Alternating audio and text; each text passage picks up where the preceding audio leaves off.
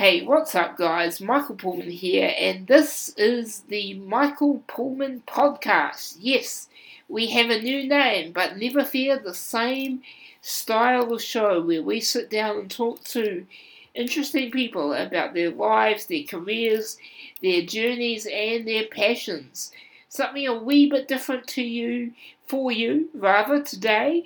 Uh, we are talking politics. We're going to be chatting with Damian Light. He is the former uh, leader of the United Future uh, New Zealand political party, which is now defunct. Uh, but this guy, um, he, he's sort of a, a, protege of of the great uh, Peter Dunne. Uh, worked under Peter for for quite a while, and uh, as I said, led that party into um, the 2017 New Zealand general uh, election. Of course, now the the party is defunct. So um, I interviewed Damian on the campaign trail uh, back in 2017, and I wanted to reach out to him again because you know I was really curious about his mindset now, and you know some of the reflections that he has on on a very um, passionate uh, political career, which began well before 2017. So this is going to be a very good chat.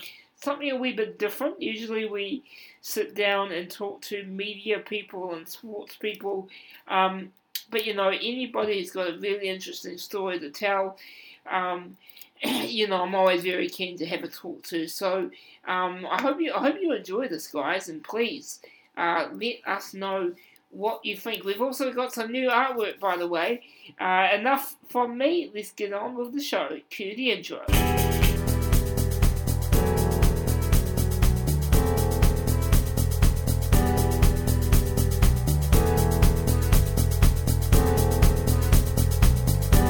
Something a little bit different today, ladies and gentlemen. Damian Light on the podcast. How are you, sir?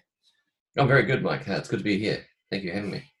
Oh, thank you for making the time, man. Uh, I I'm a bit nervous because I'm used to talking to uh, media types and sports people, and not not often the you know politics minded person. So, um, mate, uh, how are things going for you at, at the moment? I guess to start with, just just in case people don't know anything about who Damian Light is, why don't you tell people who you are and, and what it is that you do?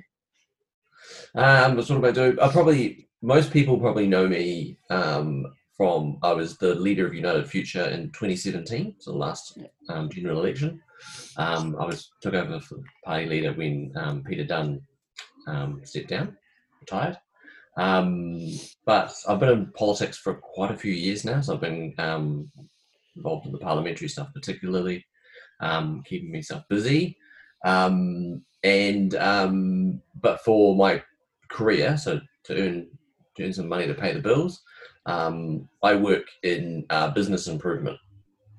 Um, so for over a decade now, um, I work for large organisations, um, helping them to understand how they can um, reduce waste, improve efficiency, uh, reduce costs, um, and just make things better for staff, for the customers, and also for the shareholders, um, because ultimately it's all about the, the bottom line. So, um, yeah, that's what I've been doing. That's what I've been doing for the last couple of years as well. So, now the, the um, uh, forgive me again, the uh, the Auckland local politics scene. Um, you were involved in that last year in in some way. I mean, comparing that to you know what you've done with your United Future. I mean, did you enjoy that?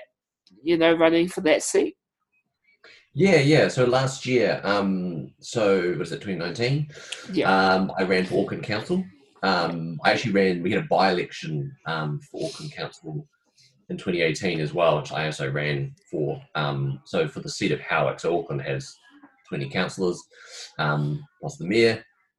Um, and I was running for one of those, those seats in my local area. Um, yeah, so 2018 and 2019.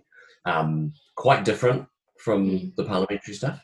Um, the scale of it's very, it's much smaller, obviously, because instead of trying to get a national appeal, you're trying to get a local appeal. Um, I actually quite enjoy it because it's the issues are um, I would say they're more important than what Parliament deals with, but they're more they're more directly impacting people. So they tend to be things like transport, and you tend to be things like your rubbish, your parks, um, things you interact with on a day to day basis.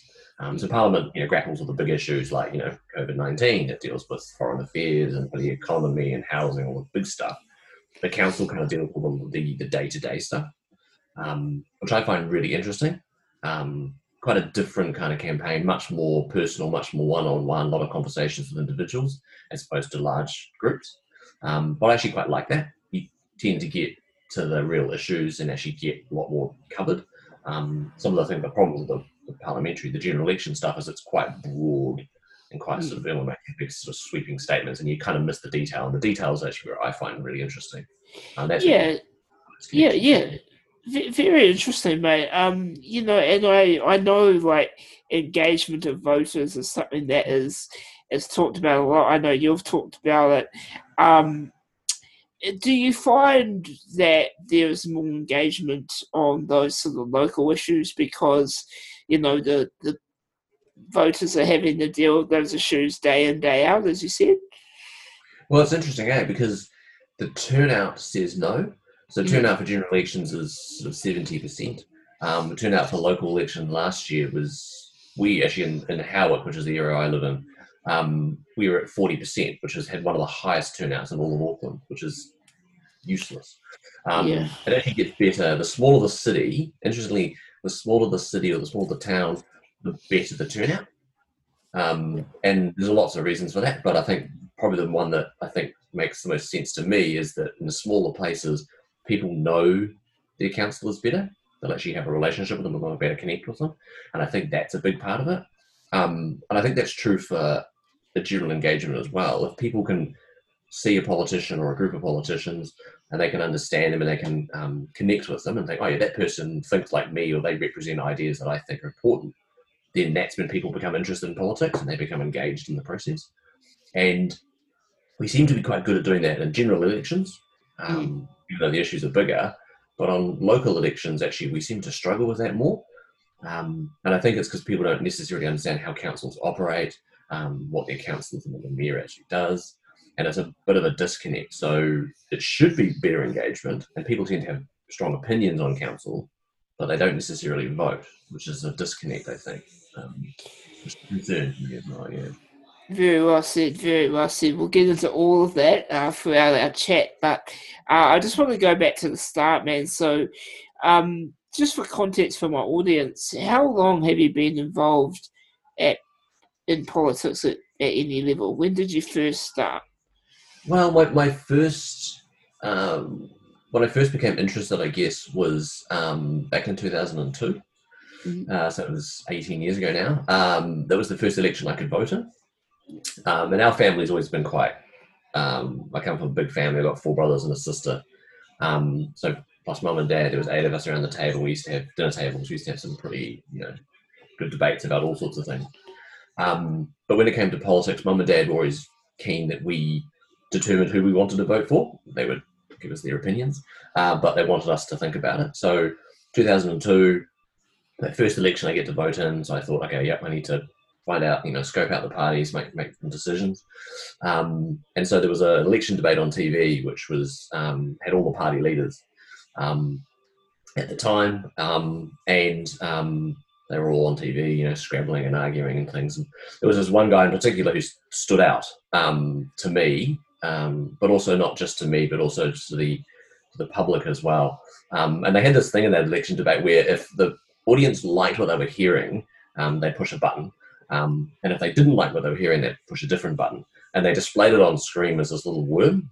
So it would go up if they liked what they heard, and it would go down if they didn't. And so there's one guy, Peter Dunne, um, who I'd never heard of before, but thought, oh, yeah, this guy looks interesting. Every time he went on screen, he talked about common sense, he talked about family, and he had practical ideas. The worm would go up, and then the others would get on screen and they just start bickering about politics and, you know, all some mm. rubbish go down again. And I thought, oh, this, this Peter Dunne looks quite interesting well, he he speaks you know common sense. He talks about a lot of things that I think are important. Um, I'm interested in finding out more about this United Future that he's the leader of. Had a look at the website. Thought, hey, these policies are brilliant. You know, these are I couldn't have written these better myself. I'm all for these. So that was 2002. Voted for the party, um, as lots of people did. It was United Future's best year for votes. Um, they did really well. They got 80 MPs in. Um, not all the MPs got in were the right ones, but you know it was what it is. Um, and then a couple of years later, I thought actually I like this party, um, and I want to get more involved. Um, so I signed up as a member, started going to meetings, um, and then in 2008, um, it's 12 years ago now, I um, I stood as a candidate for the first time on the North Shore, which is where I was living at the time. so yeah, that was my first attempt as a as a candidate. what was that like? Oh, it was, it was, I loved it. It was good fun. I've always enjoyed being a candidate. It's hard work. You know, you have to work really hard. Um, but it's I always enjoy it.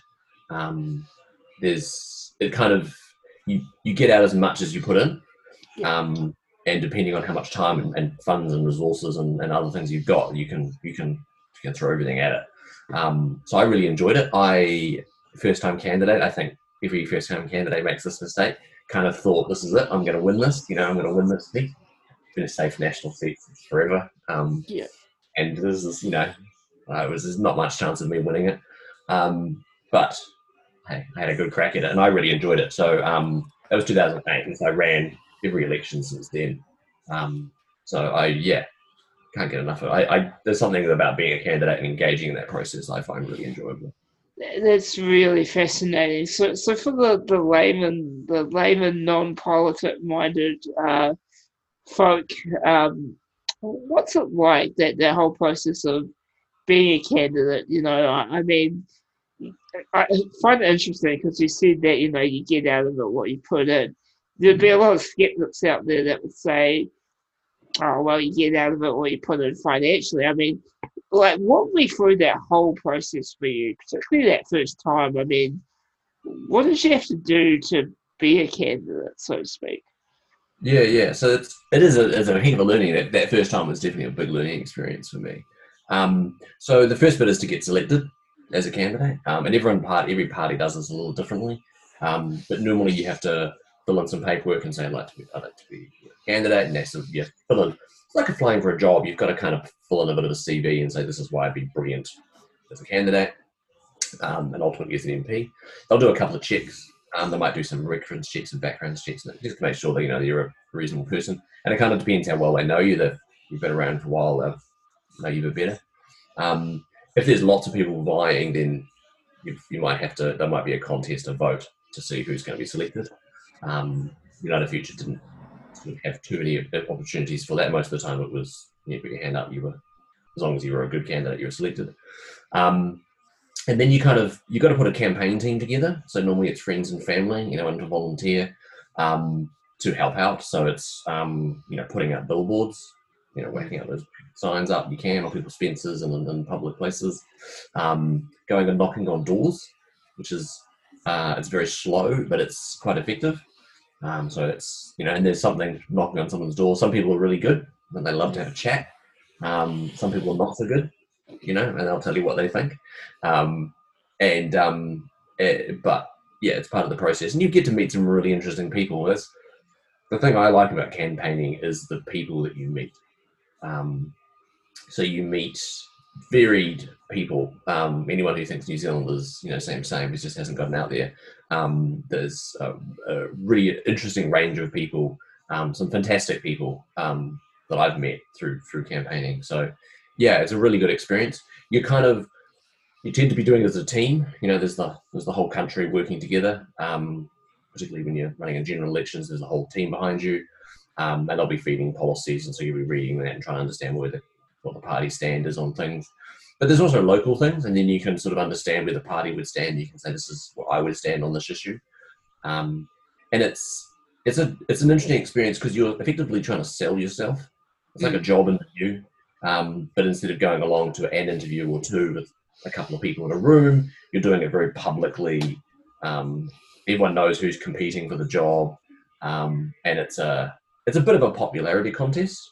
Yeah. Um, and funding is definitely part of it. Um, elections are expensive, um, and having some funds to you know pay for, for billboards, for posters, for advertising helps. Um, you don't have to spend huge amounts, so you can be a little bit creative. Um, and there's been some good examples of people like Chloe who ran for Chloe Swarbrick who ran for Mm. um, Mayor of Auckland on a tiny budget, came in a very reasonable third. Um, so there's there are ways to do it, um, but having you know having some money and some backing definitely helps. Um, those those people that you met along the way i mean i uh, like obviously they shaped the way that you view not only politics but i'm, I'm guessing the society around you. What were some of the uh, biggest um, biggest lessons that you learned uh, along the way about you know new zealand i guess? I think the the the thing with me, which was I found really good, is that it's the being able to um, put yourself in other people's shoes and appreciate that not everyone thinks or is in the same situation. Um, because it's very easy to sort of you- live your life, you know, you're, you're you're working hard, you're doing what you need to do, um, but someone there's other people who will be in very different situations. Some of them will be in much more fortunate situations, or they'll be you know, they've, they were born into, you know, a wealthy family or into a good opportunity and they've got all sorts of advantages. But there's people down the other end of the scale too who've been, you know, unfortunate, you know, just where they were born or the family they were born into doesn't have quite the same financial advantages or whatever it might be. And having those those differences and understanding that people and, and there's good people and bad people in all of those places.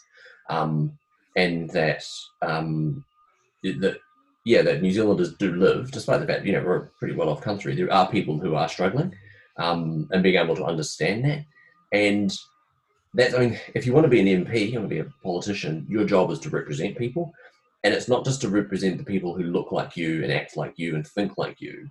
Ultimately, you're trying to be a representative for all of New Zealand, um, and to do that, you've got to be able to empathise with people, and you've got to be able to talk with people, and you you may not have lived the life that they've lived or had those same experiences, but being able to have that conversation with people and understand um, and, and try and put yourself in their shoes uh, or think about what it would be like to have lived that life or to have experienced what they've experienced.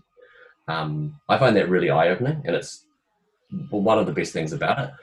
Um, every election I've ever been involved in, I've always learned a lot more um, I find if I go to meetings and talk to people, I often take away a lot more than I feel that I that I leave with them.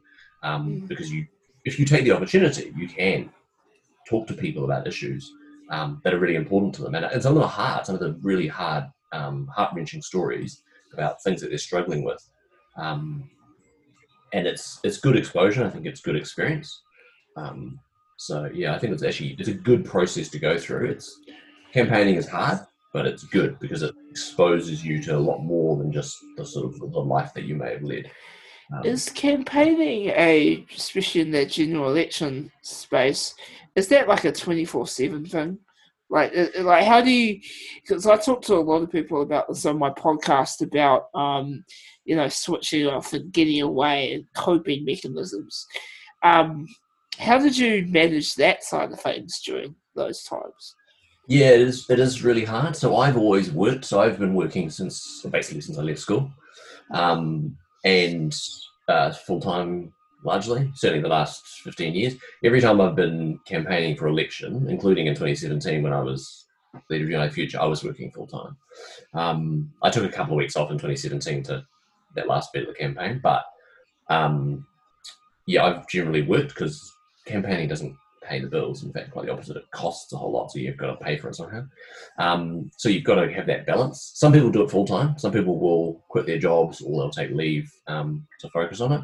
Um, like it, there's definite advantages with that, um, but it is you can put into it as much as you want. It could be a full time job. Like 2017 was probably the most hectic I've been, and that was a full time job plus. You know, there was 48 hours worth of stuff to do in 24 hours. You could just fill it with stuff. Um, but you've got to kind of have some discipline and say, actually, no, you know, I've done a bunch today, but I actually need to go to sleep because I need to get some rest because I've got to, you know, otherwise it'll be a shambles tomorrow. Um, and it's understanding those. And the other big bit of it, I think, is having a team around you, your family, your friends, um, that you can lean on and get to help you. Um, and delegate some of that stuff out, so you don't have to do everything yourself. Sometimes you actually need to, to pass that to other people.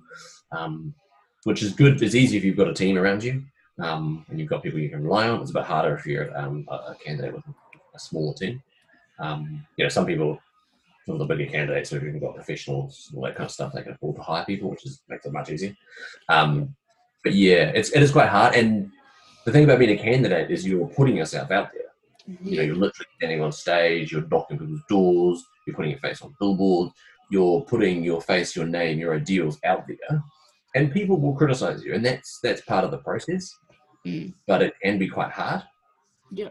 Um, because it talk gets to me about talk to me about that about that criticism because I, you, you know, I mean, as a journalist, we have to be on social media all the time, Hmm. and um, you know, some of the things that are said about politicians uh, t- to me are just way beyond the pale. Donald Trump included. You know, some of the attacks on him, for example. How how did you deal with that criticism? Like, what was some of how how bad did it get? Yeah, it is really hard. I agree. I haven't been on the other side of it, on the receiving end of it. I guess I'm a little bit sensitive to it. But like, I mean, I've actually got quite a thick skin. I've got, like I said, I've got four brothers and a sister. So growing up, you know, we used to have, we got pretty rowdy, um, and even to this day, you know, we're in a friendly kind of manner, but you know, insults fly and that kind of stuff, and everyone kind of, you know, pushes and sees how far they can, how they can go. Um, and so I've got a pretty thick skin, but it does get to you, even if you've even if you're, you're used to it, and you can sort of you know because it is quite personal, um, and you're trying to put yourself out there, and it is quite easy to take it personally, understandably. And like you said, some of the things that are said, and I, I always say that anything personal is just unnecessary. Um, Yeah. Criticize people for their politics or for their positions or what they think, but that's in a critical sort of debate argument sort of thing. No, there's no need to get personal about what how someone looks or how someone talks. Um, it is really hard. Social media is amazing. I love Twitter particularly, um, but Facebook and Instagram and, and all the you know the Yeah. whole list of them. They're really good because you can engage with people, you can have conversations with people, and you can connect with people. But they're also really hard because you, it's hard to get away from that Mm. and um, people get quite vicious and they forget. Well, they either forget or they just don't care that there's a person on the other end. Yeah. Um, and they just they'll just let you you know. And some of the stuff, yeah, some of the stuff messages we got, I got, um, particularly in 2017, obviously because previously I'd kind of been a sort of um, under the radar once 2017 kind of blew up. Um, Yeah. A whole bunch of people sent some pretty said some pretty awful stuff. Yeah. Some of it I would engage people and correct them um, Mm. and say, you know, that's not true, and, and you sort of, but there is a point at which you have to say, actually, no, I'm not trying to solve all those problems, and I can't. You have to kind of ignore it, um, and it is quite hard. At the same time, there must have been, particularly in 2017, there must have been, because I think I interviewed you then as well, there must have been a shit ton of pressure for you in the absence of somebody by the name of Peter Dunne. I mean, how did you do, uh, did you feel that pressure? Yeah, the pressure. So it was interesting. So when Peter retired, the question we had as a was a party. So we we sat down. We had a phone conversation, but we had a conversation about it. We said, you know, what do we want to do? And we were determined to continue because we believed in what we were what we were standing for. We put in a whole lot of effort. The campaign was already kind of getting underway. We agreed policies. We had candidates that we did, and the pressure for me was it wasn't I wasn't so worried about that I would make a mistake and um, do something that would make me look silly, but that as the leader, I knew that what I did reflected on the other candidates, and I really like. I mean, I worked with most of our candidates for many years, um, and they're just a great bunch of people, and I didn't want to let them down. So the pressure, and they were all fantastic about it. Um, they weren't putting pressure on me, but I certainly felt the pressure to perform because I knew I was kind of representing not just myself but the whole party which is a bit different. When you're a candidate, you, you are representing the party, but you're a, you're a piece of it. Um, when you kind of get up in the leader space, um, what you do and what you say becomes very, you know, people judge the whole party on that. Um, Yeah. so it was quite, it was hard. I'll, I'll admit it. Um, a lot of that pressure I put on myself. Um, and my partner was quite good about telling me to actually just sometimes just actually just to sit back and just, Mm.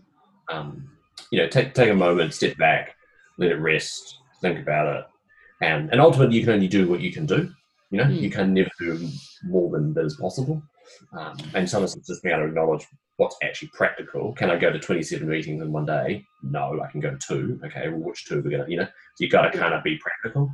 Um, At the same time, right, like, you know, United Future was a smaller party compared to, you know, your National, your Labours, your Greens, your New Zealand First. When, when it came to dealing with the media and, and you know, having to go on the morning show, stuff like Mm. that, was that a frustrating process? Because I, I can just imagine some of the questions that you would have been asked. Like, how did you find that side of things? Yeah, yeah, it was equal parts enjoyable and equal frustrating. Yeah, Yeah. Um, like I enjoy talking to people. Um, I love the the discussions and the debates and the, and the conversations. Um, I'm quite happy to. I'd much rather answer a bunch of questions from someone than read a prepared speech. Just prepare anyone, you know, speeches are, you know, I, I find them rather boring. I much prefer to actually get to the the um the actual root of the, the issue that people want to talk about. Um, and yeah, but it was quite hard as a small party because there was this, and there still is this problem. And I always feel a little bit for small uh, for smaller parties. I've got a soft spot. People have this, oh well, you're not going to get in, Mm. so why would we bother? That's always the first question, and there's sort of this this assumption that small parties will fail, and they're just a novelty, which is Yeah. historically hasn't isn't entirely untrue because small parties have definitely struggled, but it's a bit of a self fulfilling prophecy where the media keeps talking about how small parties are small and no one really votes for them, and so they'll always fail, and so people don't vote for them. Um, just this week, I saw someone on Facebook saying, oh, "I was going to vote for the small party this year, but I'm not going to do it because I know they won't get in." That's, Yeah. this no, they will never successfully get into parliament if you don't vote for them because that's what matters Yeah. in the end. Yeah. Um, and it is quite frustrating. So MMP is good, um, but there's still some, some misunderstandings on how it works. Um, and it is really hard because you've got to get to that 5%, which doesn't sound like a lot, but it's actually a big chunk of the vote. Mm. Um, so it is it is tough. Um, and there's a lot. In 2017, there was, I think it was 17, 18 political parties standing. Um, Media kind of talks about the top five or six, and then there's a couple of smaller ones. Um, but actually, there's 17, so there's actually a really big list. I don't know how many will be this year, but um, there's a there's not a lot of space for the small parties to kind of. Do you think this year it's going to be even tougher for those smaller parties, ACT included? You know, um, be, because like I mean, you look at the polls at the moment. Um, it, it's all about Labour right now, and and um, you know, I personally I'm really excited about what what um, uh, this new national guy it could potentially do. Whether or not it's too late, that's another story. But do you think, uh, just looking at the numbers at the moment, it's going to be more of the same for those smaller parties where some might even go under again? Yeah, it will be very, very interesting. Um, just on the too late comment, I think Jacinda Ardern showed in 2017 that you pull Yeah. it out of, the, out of the bag, and maybe this is National's opportunity. Um, last week I was looking at it thinking, this is Labour's election, it's all over. Um, I mean, we're, we're going to have to we'll have to wait and see how National does, but I think this is their best chance of anything, um, and I think it's good because I, I hate seeing elections where it's kind of a, the, the result is already kind of known before the election. I like a good fight because it should be about who's the best. Um, but I am interested. The small parties would be interesting. Uh, One of the things I, I noticed in those polls was that the small parties were still getting one or two percent, Mm. um, which isn't a lot, but it's not bad. Um, usually, about a year out from an election, most minor parties don't register at all, and the closer you get to elections, the, the more people start to think about it. Um, so it's, it is possible. The interesting thing will be is um, the small parties tend to do well when the big parties are not doing well. Um, so initially, when, when National was looking at sort of 30%, it looked like the small parties were going to be the ones to pick up. But if National manages to claw some of that back, then maybe the small parties will struggle because they tend to get kind of lost in the noise. Um, but the small parties are interesting because I, I mean, I'm a member of a small party. Obviously, I was quite biased, but they, the big parties are going to be there either National or Labour, unless something drastically goes wrong, they will be in Parliament. The small parties, though, determine the kind of government we get Mm. whether it's you know we've had the Greens in recently, so it's been slightly more environmental. We've also had New Zealand First, so it's slightly more um, you know, skewed toward New Zealand First policy, which is you know they've got some big wins in the budget. So it does affect them. So obviously, who wins national Labour is important, but it's almost, in my view, it's more important who the smaller parties are that support them, because it will pull national Labour to either side, um, and actually has a pretty good impact on what the kind of government ends up being.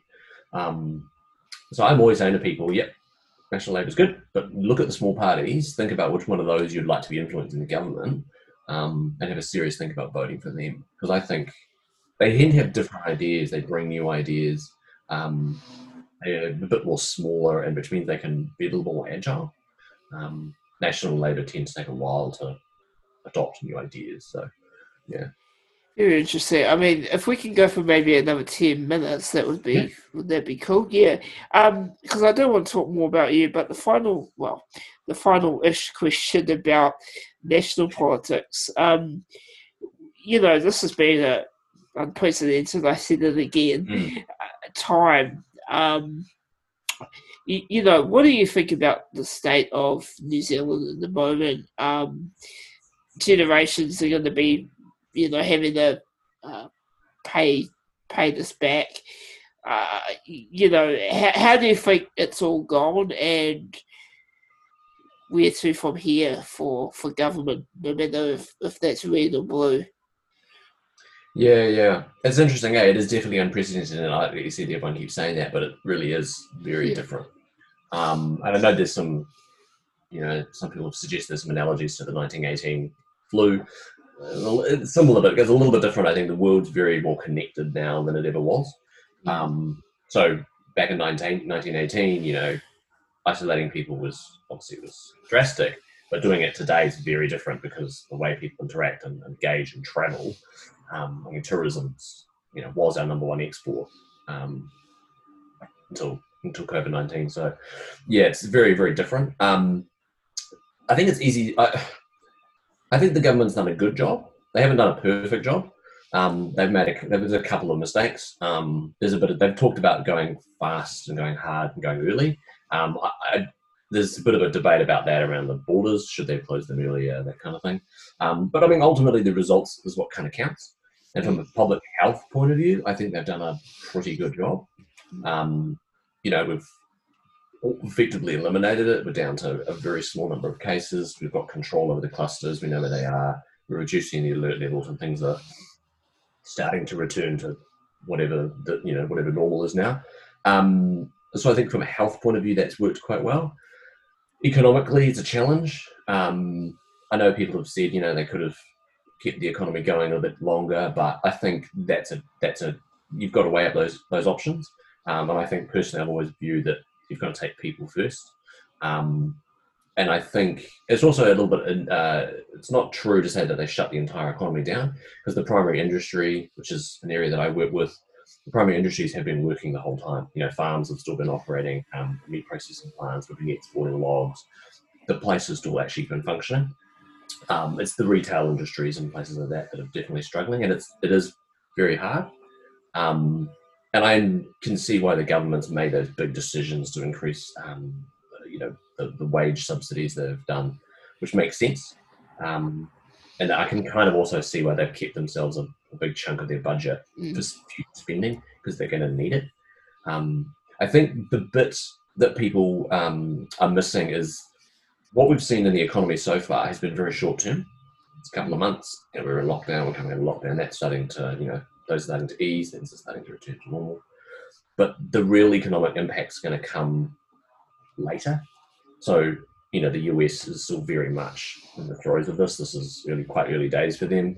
Um, you know, China, which is another one of our big, obviously, big markets, is stabilizing, but they're still sort of, depending on who, if you believe the media, still struggling a bit. Um, and ultimately, in Europe, has obviously still got some problems. So the world market, the world economy is going to have a much bigger impact on New Zealand. And I mm. don't think we're going to feel that until next year mm. um, because it, it, just takes a while for that, that sort of stuff to actually flow through. We'll start to see shortages and, and issues coming. So um, I think currently we're doing okay, um, but I don't think anyone should be expecting that things are going to be plain sailing from here on. I think things are going to get economically worse. Um, yeah Yeah, it's, it's very true. And, and I mean, I've said throughout this whole thing, like, you know, don't, yep, we need to be thinking about New Zealand and, and you know, our government's done a good job, but really we probably need to be thinking as much, if not more, about what's happening in the Chinese market, the US market. Uh, as somebody who loves politics yourself, uh, I know this is a loaded question, so feel free to answer how little you want. What do you think about the state of the US politics right now? Oh, it's a shambles. It's an utter shambles. But it's interesting though, because I'm having this debate with someone the other day. Trump, obviously, I, I dis- disagree with Trump on pretty much almost anything and everything he's done. Um, but I don't, Trump, I don't think Trump's the, the cause of the problem. I mean, he's the cause of many of the current problems, but he's actually more of a symptom of a broken system that they've got in America, where, and it has been, if you look back, it's been getting worse and worse for years. Um, it was bad under Bush, Obama got even more partisan, and Trump is kind of, and, and he, he he's living off it and he's using it and trying to yeah. weaponize it. Um, and don't get me wrong, I'm not excusing anything he's done. It's some of the stuff he's done is absolutely appalling. But even if they got rid of Trump and Trump loses the election in November and he's gone, if they don't fix their systemic problems, they'll have another one. Um, yeah. They've got this very partisan system, and it's, it's set up to have two parties where they bash each other's, you know, and it's supposed to be checks and balances, but it doesn't really work. Um, they end up holding each other to, to ransom for ridiculous things. Um, I mean, some of the stuff that we've seen the last couple of, of months in, in America is just proof of that. I mean, things like their healthcare and all that, all that stuff that everybody's kind of been talking about for years is finally kind of mm. happened. But um, fundamentally, they've got to fix some of those underlying problems. Um, yeah. And if they don't, yeah, they'll have another Trump-like character. And if it wasn't Trump, it was going to be somebody else. Mm. Um, so I don't. Yeah, I definitely don't think Trump's. Yeah, but and I have to say, I wouldn't. I wouldn't write him off. I mean, I know he's he's had a shocker of a year and a shocker of a term, but he pulled it out of the hat last time. Yeah, and I wouldn't put it past Americans to vote for him again. You know, it's actually very interesting. And I mean, I might I might get some criticism for saying this, but I was watching the news um, and all these American um, anti you know, lockdown protesters and people lining out for food banks that, you know, you can bet that they're going to be voting, a lot of those are going to be voting for Trump in, in this election. And I mean, it's a similar, not similar, but it, it, I get similar vibes to 2016 uh, about this mm-hmm. um, because it's that what gets somebody like Trump into power is anger and yeah. you know resentment, yeah. and there is a lot of that in America right now. Um, moving on though, man. Yeah, back back to you, bro. Like you're you're of, you're working in, in farming at, at the moment, something like so, that. So um, I work for a company that um, called AsureQuality, and we do um, we do food assurance for primary industry. So yeah, we work with farms, we work with retailers, we work with manufacturers, exporters, all across kind of if it's in, if it's involved in the production of making food, um, yeah. from from from yeah from the, from the very beginning as of the seed all the way through to putting it on a on a shelf in a supermarket, we're probably involved at some point. Um, so kind of end to end, and New Zealand owned, so state-owned enterprise, so majority function New Zealand, but we've got a bit of an overseas reach as well. Um, but it's really good. I really enjoy it because it's a good company to work for. Um, we've got a we've got a clear, essential kind of purpose. Um, you know, we help make sure that the food you're eating is safe to eat. That it's if it says it's organic, it's actually organic. If it's if it says free range, it's free range. That kind of important stuff. Um, so making sure that um, the food we eat is good, um, and also that it's sustainable and it's looking after the people who create it and things as well. So um, yeah, it's a good organisation, um, and my role there is effectively problem solving. Mm. So we um, we're working on a big project at the moment, but even um, on a day to day, we'll be identifying areas that we want to improve on. So it might be this is a problem for customers, this is a problem for staff, um, or this just isn't making us enough money, or something's broken with the financials. And then we'll go away, and there's a whole bunch of problem solving tools you can use, and you can pick it apart um, and try and work out what the root cause of it is, and then we try and fix it. And sometimes it's just we just change the way we operate. Sometimes we have to put in some technology. um, or sometimes it's just a matter of training. You know, have, or having the conversation, we realize actually this is, there's actually a good way of doing it. So yeah, it's good. I enjoy it. It's really satisfying work. Gonna leave one of the biggest questions to last, and I mean, I you know, uh, New Zealand is a very progressive country, but I still think we've got a long way to go. Okay. Being an openly um, gay politician and a gay man, what's that like? What's it like to be? Uh, you know, it sucks that I even have to ask this question, but like, what's it like being an openly gay guy in New Zealand? Well, it's kind of interesting because I was so I was born in I was born in '83, and homosexuality was decriminalized in '86. Mm. Um, so, which is that was technically illegal, you know.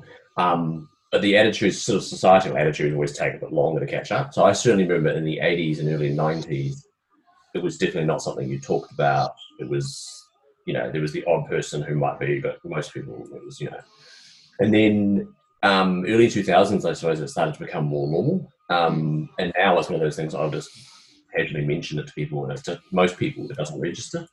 Um, some people do. Some people still have a problem with it, um, but generally most people are pretty fine with it. They're, most people have kind of moved on.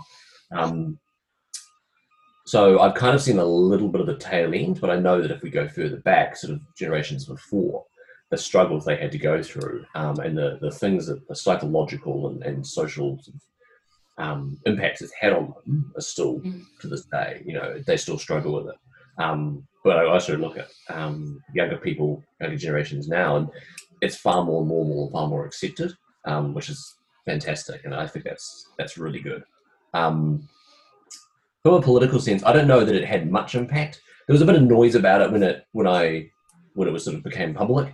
Um, Mm. Although I was out for quite some time before that, but it sort of and it became a bit of a spin. I mean, it was interesting. There was a couple of headlines and a few people commented and said, "Oh, why did you, why did you say that in the interview?" But someone will interview you for an hour. You'll talk about a thousand different things, and then they'll choose to report on more of them. It's like, well, I didn't write the article. I didn't write the headline. I didn't take the photo.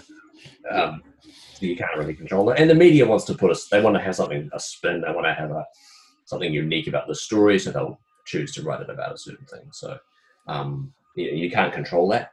Um, so yeah, it doesn't. I don't know that it affects me too much, um, but I, I do accept that I say that from a privileged point of view, being a you know white, um, you know middle class, reasonably well off. Um, it's, it's easy for me to do that. Um, not everyone New Zealand is in that same situation, or has you know come up in a, in a, in a in a position where they're privileged that that it doesn't become a problem. Um, that's not to say that it hasn't been challenging at times. Um, I've definitely had you know, family and friends who struggled with it, um, and it's challenged relationships at times, and, and, and some of them have ended as a result of it. Um, so it's not it's not easy, um, but I think it's getting better, and I think it's improving. And even in my lifetime, as I said, I've kind of seen it improve. Um, so yeah, it's kind of getting to that point, hopefully, where it doesn't make such a difference um, to people in a, in negative sense, anyway. Um, if it can be a positive thing, that's you know, and I did have a few people contact me and say that you know they saw it as a positive, and it was you know, and I've this is very humbling to have that. Um, um, certainly, it wasn't my intention, but you know, if I'm if I'm able to help people, yeah, that's that's fantastic.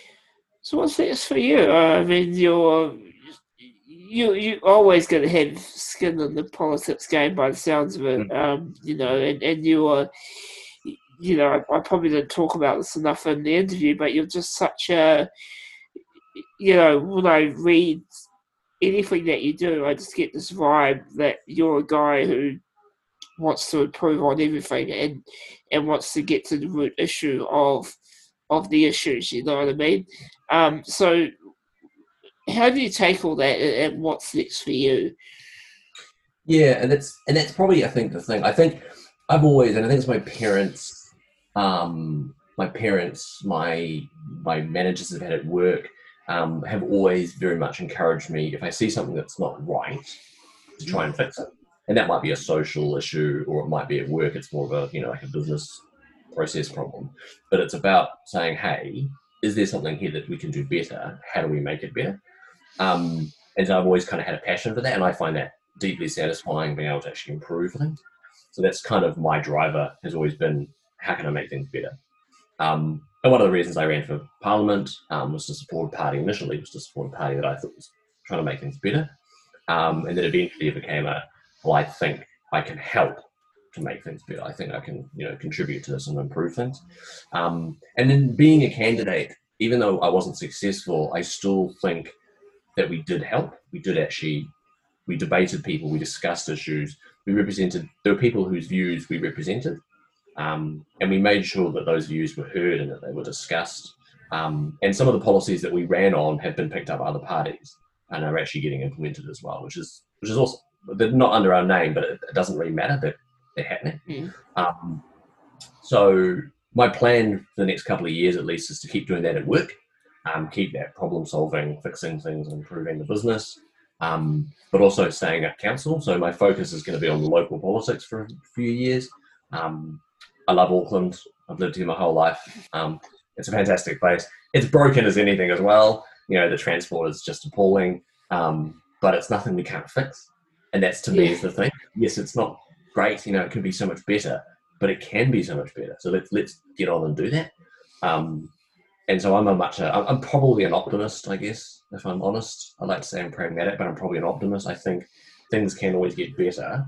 Um, so I want to be part of that. I want to be part of enabling that and making that thing happen.